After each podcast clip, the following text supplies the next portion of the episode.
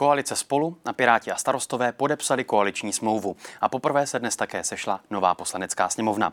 A prezident Miloš Zeman je opět aktérem povolebního vyjednávání. Z ústřední vojenské nemocnice mluvil nejen s Andrejem Babišem a Petrem Fialou, ale také poskytl svůj první rozhovor od hospitalizace.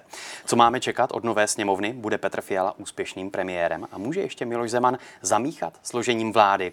Petros Michopoulos, expert na politický marketing a spoluautor podcastu Keci a politika, je hostem DVTV. Dobrý večer. Dobrý večer. Čeká Česko s novou vládou politické zemětřesení? To je otázka, co kdo považuje za politické zemětřesení. Změní se vláda a bude dramaticky jiná, než byla ta minulá a než byla ta předminulá.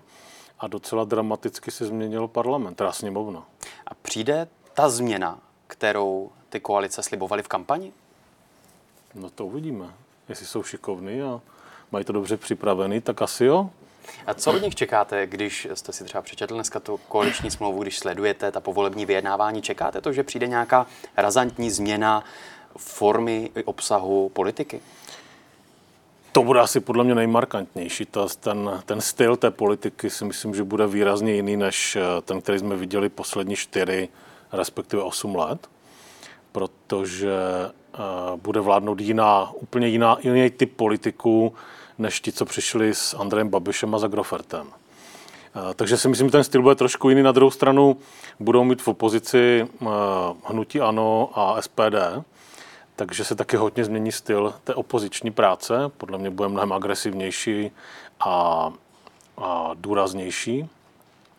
A jak to, zvládne, jak to zvládne vláda, mm, tak uvidíme, jak, jak ambiciozní představili ambiciozní eh, vládní prohlášení nebo koaliční smlouvu, ne vládní prohlášení a uvidíme, jak eh, ty ambice budou schopni naplnit. My jsme dnes viděli takové idylické podepsání té koaliční smlouvy, eh, projevy.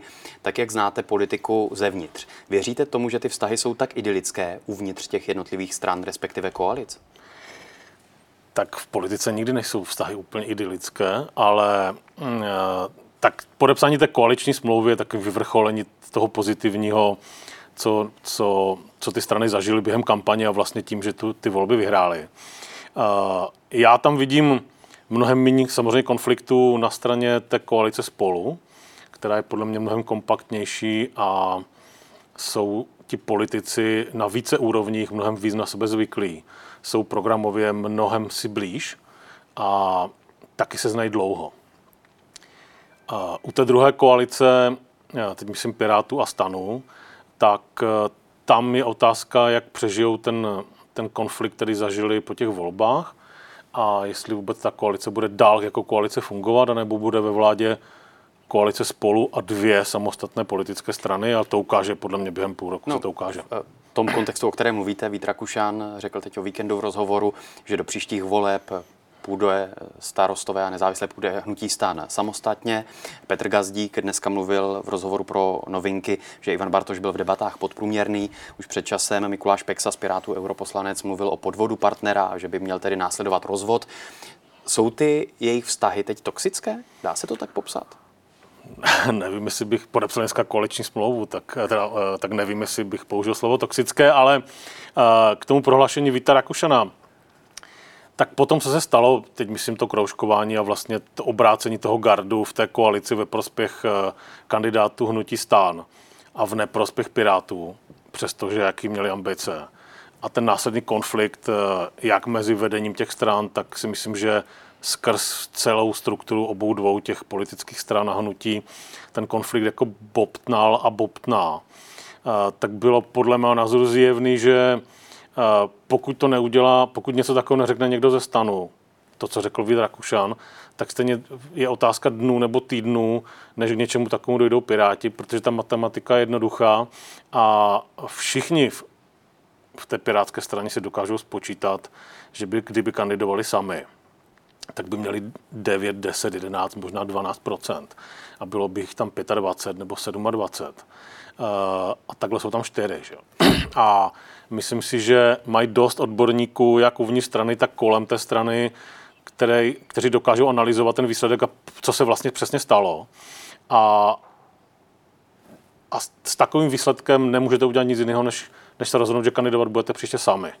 To znamená, jestli to Vít Rakušan řekl dřív než Ivan Bartoš, je asi v tuhle chvíli jedno, to, co se stalo s tím kroužkováním, nutně muselo vést k tomu, že, ty, že ta koalice se rozpadne. A jsou ty... Protože nemá řešení. To, to, ten problém nemá řešení. No, koalice se rozpadne, říkáte, a je to největší strašák nebo největší kámen úrazu i pro to budoucí vládnutí, pro tu budoucí vládu? Ne, nemyslím si. Myslím si, že to, že se rozpadne ta koalice a ty dvě strany deklarují, že v příštích volbách, ať budou kdykoliv, budou kandidovat každá zvlášť, a teď to může být, můžou být i krajské volby a, a potom sněmovní nebo senátní, to neznamená, že jedna nebo druhá strana odejde z té vlády. To si myslím, že v tuhle chvíli bych neviděl jako problém. Protože tam budou samostatně. Vy jste v létě ve vašem podcastu mluvil o tom, že pokud takováto vláda vznikne, těchto pěti stran, takže byste jim doporučoval vzít si pět nejdůležitějších věcí, na ty se zaměřit, z těch udělat priority a sepsat programové prohlášení nebo koaliční smlouvu na dva roky. To Dnes tedy máme koaliční smlouvu Programové prohlášení jsme ještě neviděli samozřejmě, protože vláda ještě není, ale koaliční smlouvu o 12 prioritách. Je to podle vás špatně? Je 12, to 12 není tak moc. Měl jste strach, že to bude víc? Ano, bývaly časy, kdy ty vlády, ať už byly koaliční nebo jednobarevné, měly mnohem, mnohem ambicioznější, ať už pro, programové prohlášení vlády nebo Tady Daniela Drtinová. Chci vám poděkovat, že posloucháte naše rozhovory. Jestli chcete slyšet celý podcast, najdete ho na webu dvtv.cz, kde nás můžete i podpořit a stát se členy DVTV Extra.